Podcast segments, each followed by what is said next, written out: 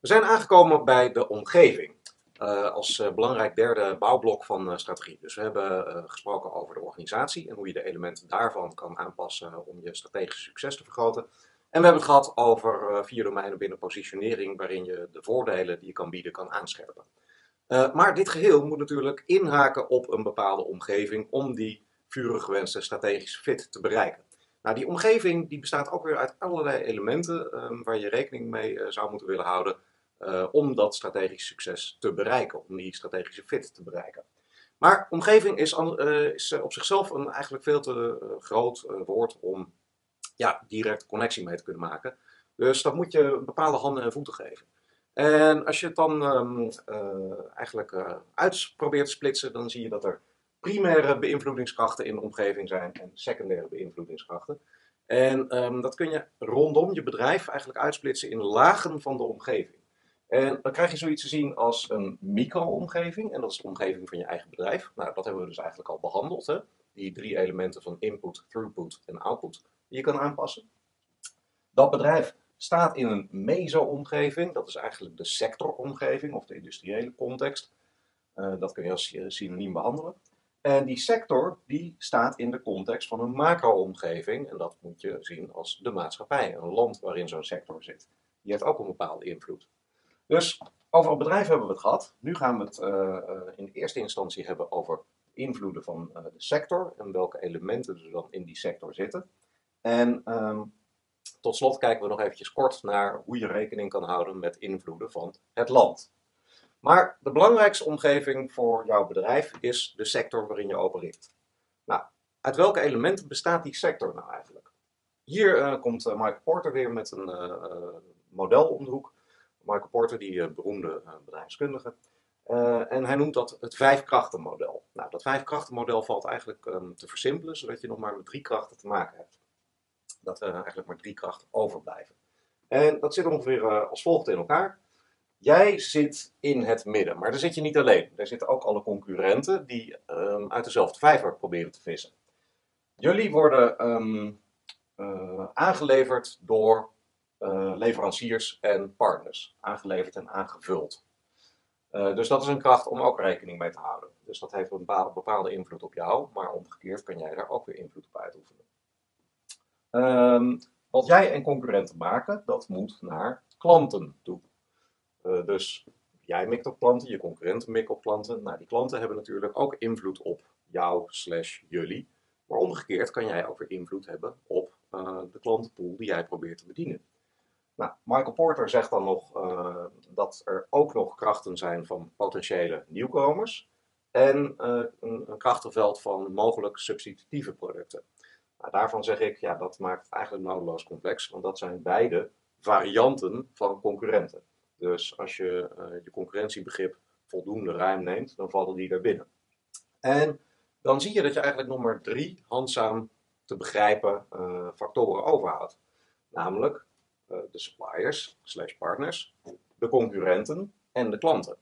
En het aardige hiervan is dat je hierin kan zien dat het ook hier op uitgezoomd niveau weer om een proces gaat. Namelijk, in, er is een input, een throughput en een output kant. En aan die input kant word jij um, van spullen voorzien uh, en of aangevuld in de productie van jouw output. Het throughput deel dat is alles wat jij doet, maar wat concurrenten ook doen. En het outputdeel is dat wat naar klanten gaat. Dus dit is ook weer een uh, proces op zeg maar, groter niveau. Het begint ergens met de leverantie van uh, benodigdheden. Jij doet daar dingen mee, maar concurrenten ook. En dat gaat dus naar een bepaalde markt. Dus dit is een uitgezoomde versie van jouw eigen activiteitssysteem, zou je kunnen zeggen. En uh, nu is de truc dat um, jij op de juiste manier inspeelt op deze drie elementen. Dus dat zijn de drie elementen die we nu vrij uitgebreid uh, onder de loep gaan nemen. Te beginnen natuurlijk met klanten, want uh, ja, dat is de belangrijkste groep om een strategische fit mee te realiseren. Daarna gaan we kijken hoe je rekening kan houden met de aanwezigheid van concurrenten. En tot slot kijken we nog eventjes naar wat je met die input kan, uh, inputkant kan om je strategisch succes te vergroten in de relatie tot de supply chain. Dus we beginnen met de klant. Ten aanzien van de omgeving beginnen we met het fenomeen klanten, om op in te haken. En dat is natuurlijk de belangrijkste voorwaarde voor een eh, strategische fit. Nou, klanten is ook net als heel veel termen in bedrijfskunde weer een veel te generiek begrip om mee aan de slag te kunnen. Dus je moet dat preciseren. En dat betekent in het geval van klanten dat je moet gaan segmenteren. Nou, ergens is dat natuurlijk heel jammer, want je wil eigenlijk het liefst je markt zo min mogelijk inperken. Maar het moet om drie verschillende redenen toch wel. De eerste reden is dat je klanten van niet-klanten moet kunnen onderscheiden. En dus je moet je, je, primaire markt moet je kunnen bepalen. En nogmaals gezegd, dat is jammer, want je wil eigenlijk het liefst dat de hele wereld je klant zou kunnen zijn. Maar aan de andere kant weet je ook wel dat dat in de praktijk niet zo is. Maar dat betekent dat je um, je uh, communicatieinspanningen, je marketing- en salesinspanningen moet kunnen richten.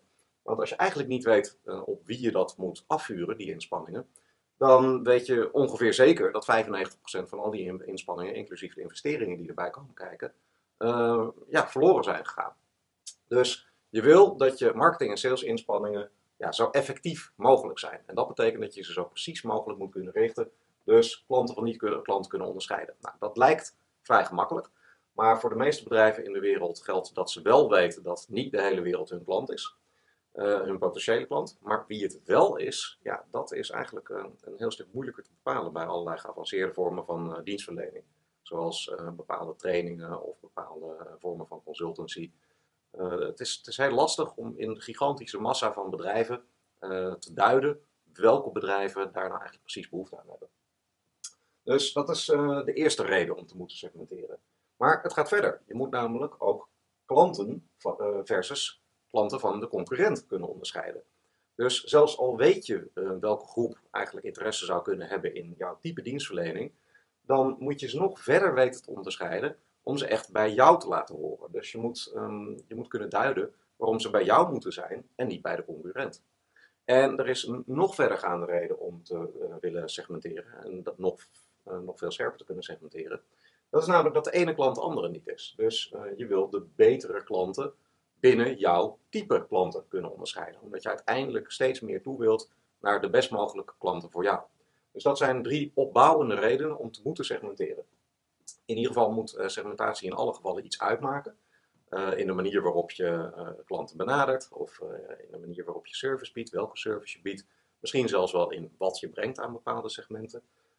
Want anders heeft segmentatie uiteraard geen zin. Maar met deze reden zal je snappen dat het nodig is om een beter beeld te krijgen van wie je eigenlijk aan het bedienen bent. Nou, stap 1 daarvoor is dat je je ruwe markt moet kiezen. En dat kan um, in de business-to-consumer sfeer, B2C, dit is B2B, business-to-business, kan dat via hele grofmazige distincties, zoals bijvoorbeeld geografische segmentatie. Dus klanten in Nederland, klanten in Canada of Noord, Oost, Zuid, West klanten. En het kan op basis van demografische of sociodemografische factoren, zoals wij targeten de studenten, of wij targeten de ouderen of diabetespatiënten. Uh, um, dat, dat is heel uh, golfmazig. En daarbinnen kan je dan weer een verdere verfijning aanbrengen op basis van bijvoorbeeld psychografische kenmerken. Dus bijvoorbeeld risico of prijsattitude risicoattitude, dat zie je bijvoorbeeld veel in de financiële sector. Prijsattitude, dat zie je eh, veel in supermarkten. Uh, en die segmentatie is heel impliciet. Dat gaat bijvoorbeeld bij prijsattitude um, zelfs echt heel erg fysiek ten aanzien van schaphoogte. Dus uh, waar ligt welke prijsklasse. En dat is een vorm van segmentatie binnen de supermarkt. Of op basis van gebruiksgedrag. Als je kijkt naar de betere klanten. Is het een eenmalige passant die iets van je koopt? Of is het iemand die doorlopend eigenlijk ja, spullen van je afneemt. In de business-to-business sfeer is dat min of meer vergelijkbaar, die hele grofmazige segmentatie. Maar het gaat er dus om dat je een eerste beeld hebt van wie jouw ruwe markt is. En nou is het zelfs mogelijk om naar veelbelovende markten te kijken, als je eigenlijk nog niet eens weet wat je gaat verkopen. Dat klinkt een beetje vreemd natuurlijk, dat je nog niet hebt, een product. Maar dat je gewoon gaat kijken welke markten zijn überhaupt veelbelovend. He, dus als je ja, ondernemer wilt worden en je hebt nog niet zo'n haarscherp beeld van wat je zou willen gaan brengen, dan uh, is het mogelijk om, te, uh, om andersom te redeneren. Wat zijn interessante markten en wat kan ik daar vervolgens bij gaan bieden? Dus je kan bijvoorbeeld kijken naar wat must-have needs zijn. Dus waar gaan mensen altijd voor betalen omdat ze bijna wel moeten? Dat kan je in een massamarktsfeer zoeken, in de vorm van hele basale behoeften, zoals dagelijkse boodschappen. En je kan het in niches zoeken met hele specifieke must-have behoeften. Zoals bijvoorbeeld, wat ik net al eventjes noemde, um, diabetespatiënten die bepaalde must-have producten moeten afnemen. Maar je kan bijvoorbeeld ook hele grote of hele groeiende, uh, sterk groeiende uh, gebieden targeten. Uh, een heel groot voorbeeld daarvan, dat wordt aangeduid met de term BRICS-landen. Dat staat voor Brazilië, Rusland, India en China. En dat zijn hele veelbelovende markten, omdat ze heel groot en sterk groeiend zijn. Of je kan bijvoorbeeld zoeken naar wie heeft er veel geld. Dus wie zit er ruim in de slappe was en Um, wat kan ik daar bijvoorbeeld bij bieden? Nou, de voor de hand liggende is dan natuurlijk miljonairs, die hebben veel geld. Nou, dan kan je gaan bekijken wat is voor hun interessant en je dan in die markt proberen in te werken. Je kan ook, als je nog niet weet wat je gaat verkopen, inspelen op hypes en trends, want daar is dus al vraag naar. En een hele simpele, vaak over het hoofd geziene mogelijkheid is om aan grotere communities te vragen wat ze zouden willen hebben. En hier spelen bloggers heel sterk op in. Dus uh, die vragen gewoon aan hun lezerspubliek van wat zou jullie interesseren. En dan werken ze daar naartoe. Dus dat wordt dan een zelfselecterende markt eigenlijk. Omdat die markt gewoon al aangeeft uh, waar ze interesse in uh, zou kunnen hebben. Nou, dit is dus een eerste, um, nou ja, niet, het is meer dan een vingeroefening, maar dit is dus een eerste zet die je moet plaatsen om een beeld te krijgen van je markt. Maar dat is niet genoeg. Je moet wat verder gaan, want je moet dat sterker weten te pinpointen. Omdat het feit is dat er uh, tegenwoordig meer producten en diensten zijn dan ooit. En die zijn ook meer dan ooit niet echt must-have. Nou, dat betekent dat het moeilijker wordt om dingen te verkopen en om in business te zijn. Want het is gewoon druk op de markt. Dus um, wanneer diensten, producten minder noodzakelijk, meer specifiek worden en markten moeilijker worden om aan te verkopen, heb je een scherper beeld nodig van tegen wie je eigenlijk aan moet praten met je marketing- en salesinspanningen, om die inspanningen effect te laten hebben. En hoe duidelijker je beeld van wie je nou eigenlijk moet aanspreken, ja, um, hoe beter je kan inspelen op hun behoeften en ze dus, hoe beter, hoe beter je ze dan dus kan bereiken.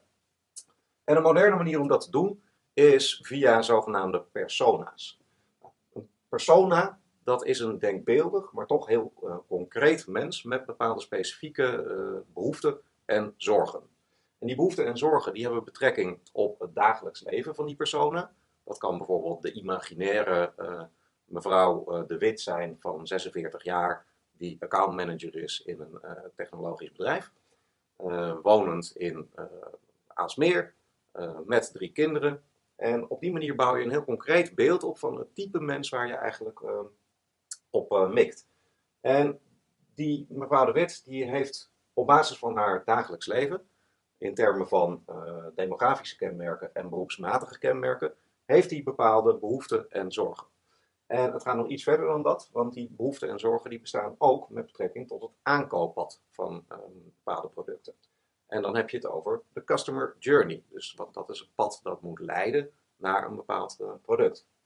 Nou, en hoe beter je kan inspelen op die needs en worries met betrekking tot het dagelijks leven en met betrekking tot het aankooppad, uh, ja, hoe sterker zo iemand zich aangesproken zal voelen, omdat jij laat doorschemeren dat je weet wat er speelt en dat jij de oplossing kan bieden. En die oplossing die bied je in termen van het brengen van bepaalde voordelen of het wegnemen van bepaalde uh, pijnpunten, bepaalde zorgen. En hoe sterker je dat aan elkaar kan weten te relateren, de needs en de worries van mevrouw de Wit, van je persona, uh, en de pains en gains met betrekking tot je product, uh, hoe, hoe uh, closer die match wordt. En dan ben je dus echt bezig met het sleutelen aan een strategische fit. Nou, dat is een lastige oefening en dat hoef je niet in de eerste keer goed te krijgen. Dat is een iteratief proces. Dus wat je kan doen is verschillende persona's van verschillende niches testen. Dus niches waarvan je denkt van ja, daar zit mijn product ongeveer. En je gaat gewoon aan de slag en eh, afhankelijk van het succes dat je boekt, ga je je inspanningen verschuiven richting de groepen die daar meer op aanslaan. Dus op die manier bouw je iteratief, uh, en daar heb je dus een uh, ja, bepaalde systematiek voor nodig in je marketing- en salessysteem. Uh, bouw je iteratief een steeds sterker beeld op van jouw ideale marktsegment. Nou, dit, zijn, dit haakt in op de needs en worries die zo'n persona heeft. en waar jouw product op inhaakt. Maar die klanten van jou, die hebben ook bepaalde behoeften ten aanzien van de manier waarop ze door jou bediend worden. En die behoeften, dat zijn klantbehoeften ten aanzien van de bedieningswijze, die kan je op een vrij aardige manier uit elkaar trekken via het zogenaamde Kano-model. En dat Kano-model dat draait om twee assen. Eén as van klanttevredenheid en één as van levering. En hier heb je uh, helemaal niet geleverd, hier heb je helemaal wel geleverd. Hier zijn de klanten totaal ontevreden en hier zijn ze waanzinnig gelukkig met je. Nou, dan kun je dus drie typen needs rond uh, hoe jij presteert onderscheiden. Die, um, die je alle drie uh, apart van elkaar moet behandelen eigenlijk. En er is er maar één waar je het over hebt. Dus dit is de sfeer van expliciete communicatie. En dat gaat over de expected needs. En dat gaat over uh, de sfeer van verwachtingen die jij creëert, uh, waar een klant vragen over stelt.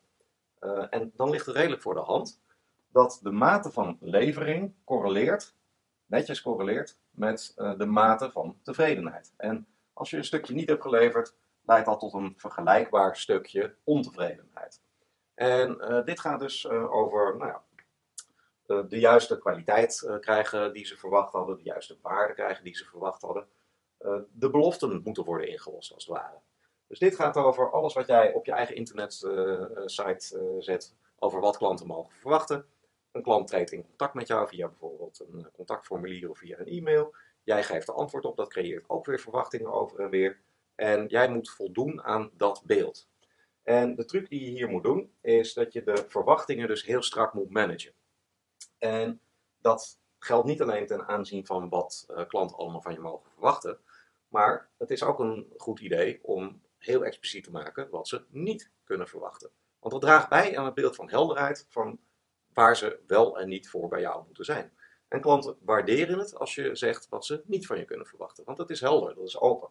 En je ziet dan ook dat in de sfeer van uh, recensies, dat dit uh, meestal leidt tot rationele reviews. Want ze beoordelen de mate eh, waarin de eh, beloften zijn ingelost. Dus dat leidt typisch tot de eh, reviews met twee of drie of vier sterren. afhankelijk van hoe blij ze eigenlijk met de performance van je product zijn. Nou, dan zijn er nog twee andere typen needs. En over beide wordt niet gesproken. Dus ze lopen allebei asymptotisch, dus langs de as 1, langs de as, zonder die as ooit echt te raken. En allebei met een hele sterke curve erin. En die moet je als volgt lezen dat als jij uh, de basic needs ten volle levert, want hier ben je dus ten volle aan het leveren, dan leidt dat tot geen greintje tevredenheid. Dat, uh, dat lijkt heel jammer, maar dat, lijkt, dat leidt op zijn best tot het niet opmerken, tot indifferentie. Maar als jij het een heel klein stukje niet levert, leidt dat meteen tot diepe ontevredenheid. En dit, gaat, dit, dit is het domein van de impliciete verwachtingen van klanten. Dus een impliciete verwachting van een klant is dat uh, het product dat ze kopen het überhaupt doet. Nou, dat is een open deur. Maar het gebeurt natuurlijk nog wel eens uh, dat je een uh, product koopt dat het niet blijkt te doen. Nou, dan is je, dat is een heel klein stukje niet-levering. maar je tevredenheid zit meteen op een dieptepunt. Ehm, een, andere voorbeelden zitten vooral in de sfeer van de conditionering van de hele deal. Dus het product moet bijvoorbeeld adequaat verpakt zijn. Als jij bijvoorbeeld een doos wijn op internet eh, bestelt en het komt heel aan, dan sta je niet te trappelen van tevredenheid over het feit dat je die flessen heel hebt gekregen. Omgekeerd, als er een barst in één van de flessen zit, dan is jouw tevredenheid over de hele bestelling meteen op een dieptepunt. Ja? Dus die verpakking, ja, daar sta je niet bij stil als je het koopt. Dat je behoefte is dat die adequaat is. Dus dat is een basic niet, het is een impliciete verwachting. Nou, dat geldt ook voor bijvoorbeeld uh, bereikbaarheid van een bedrijf. Dus als jij uh, een vraag stelt aan een bedrijf via de e-mail en je krijgt antwoord, dan wordt er ten volle geleverd op het antwoord. Maar dat leidt niet tot tevredenheid. Want je verwacht gewoon dat een bedrijf bereikbaar is voor uh, bepaalde vragen. Omgekeerd, als jij nooit reactie krijgt, dan zit je tevredenheid over dat bedrijf meteen op een dieptepunt. En dat gaat ook over basale uh, nazorg die je mag verwachten bij een uh, deal. Dus het advies is hier dat je heel goed moet nadenken over welke basic needs een klant heeft, welke impliciete verwachtingen ten aanzien van de productprestatie, ten aanzien van de verpakking, ten aanzien van je eigen bereikbaarheid, ten aanzien van je eigen basiszorg. Want als je dit niet goed op orde hebt, leidt dit in de sfeer van reviews typisch tot uh, ja, afkraakreviews. Gewoon de grond inboren. Dus dat zijn, uh, dat zijn de, de, gelegenheden waarbij bozige klanten je gewoon één ster geven en hartstikke kort door de bocht beginnen te roepen hoe slecht je bent. Dus je moet zorgen dat je die impliciete verwachtingen, die basic needs, goed op orde hebt. Dan is daar ook de omgekeerde variant van. Dat zit hem in de sfeer van exciters. Uh, en die loopt omgekeerd. Als je die helemaal niet levert, leidt dat niet tot ontevredenheid. Want je hebt het er niet over. Dus de klant ziet het niet eens dat je ze niet levert. Maar als je ze een klein stukje wel begint te leveren, geeft dat meteen een hele sterke tevredenheidsimpuls. En dit is het domein van de klant extra blij maken bovenop wat al verwacht kon worden. Dus het was niet verwacht, maar toch geleverd. Uh, en dat kan er bijvoorbeeld zitten in een stukje persoonlijke nazorg. Dus uh, als het niet, niet heel gebruikelijk is om dat toch al te bieden, dat jij, uh, nou ja, stel je voor dat je een restauranthouder bent van een exclusief restaurant, dat jij de dag na een, na een avond alle klanten eventjes opbelt, heel kort, kost je misschien een half uur, maximaal een uur, om te vragen of de klanten tevreden waren. Nou, dat is een relatief kleine investering. Maar het geeft zo'n sterk signaal van echte people care, echte care voor de klanten, dat als jij in dat restaurant bent geweest en je krijgt dat belletje van, nou, we willen gewoon alleen eventjes weten of alles uh, in orde was, dan krijg je een goed gevoel over dat restaurant. Dus over je aankopen eigenlijk. het kan hem ook zitten in een, een ludieke element. Dus er bestaat een verkoper op internet die messen verkoopt. En als je van hem een pakje ontvangt, dan zit er een pakje pleisters in als je het uitpakt. Nou, dat is natuurlijk hartstikke ludiek. Je krijgt meteen een glimlach op je hoofd. En meteen een goed gevoel over die aankoop. Het kan ook zitten in bijvoorbeeld een, bonus die je niet werd verwacht. Of in over-delivery. En over-delivery is bijvoorbeeld in de wereld van consultancy een redelijk bekende truc. Je zorgt dat je je verwachtingen goed op orde hebt van wat de klant wel en niet kan verwachten. terwijl jij zelf al weet dat je sneller en of beter gaat leveren. Dus sneller of beter dan wat de klant had verwacht. Nou, dat, is, dat, is ook een, dat werkt ook als een exciter. En uh, het advies is eigenlijk hier dat je hier periodiek bij stilstaat. Van hoe kunnen we de klant per transactie eigenlijk een extra tevredenheidsimpuls geven. Omdat dit echt tot concurrerend voordeel kan leiden. Dit is echt een differentiator. En dit is dan ook het domein waarin je in de sfeer van reviews typisch de vijf sterren krijgt.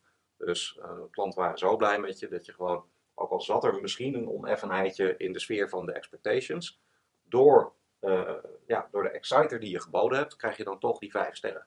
Omdat klanten gewoon heel blij met je zijn. Dus bovenop de needs en worries die ze hebben uit hoofde van hun demografisch profiel en hun beroepsprofiel. Uh, en bovenop de manier waarop ze bediend worden. Uh, heb je dus de needs in de, in de zin van de basic needs, de expected needs en de exciters. Waarmee jij kan borgen dat jij de klant um, echt goed bedient. Nou, dat is allemaal tot hier en toe, uh, tot hier en toe uh, leuk en aardig dat de klant dus een heleboel van jou verwacht. Maar jij wil natuurlijk ook dingen van de klant. Want um, ja, je wil uiteindelijk op zoek naar de best mogelijke klant. Nou, daarvoor moet je weten wat je eigenlijk van een klant kan willen. Dus het eerste wat je natuurlijk wil is geld van een aankoop. Dat is uh, helder, want dat is de hele reden waarom je in business zit. Maar een klant gaat niet automatisch verder dan dat, terwijl je nog zoveel meer van klanten kan willen. Je kan bijvoorbeeld uh, ook herhalingsaankopen willen. Nou, dat betekent dat je uh, daar al iets meer voor moet doen dan alleen maar proberen tot een sale te komen, kosten wat het kost, uh, zonder te kijken of die klant echt tevreden was. Dus voor die herhalingsaankopen zal je bijvoorbeeld iets moeten doen in de sfeer van exciters. dat klanten echt blij met je waren.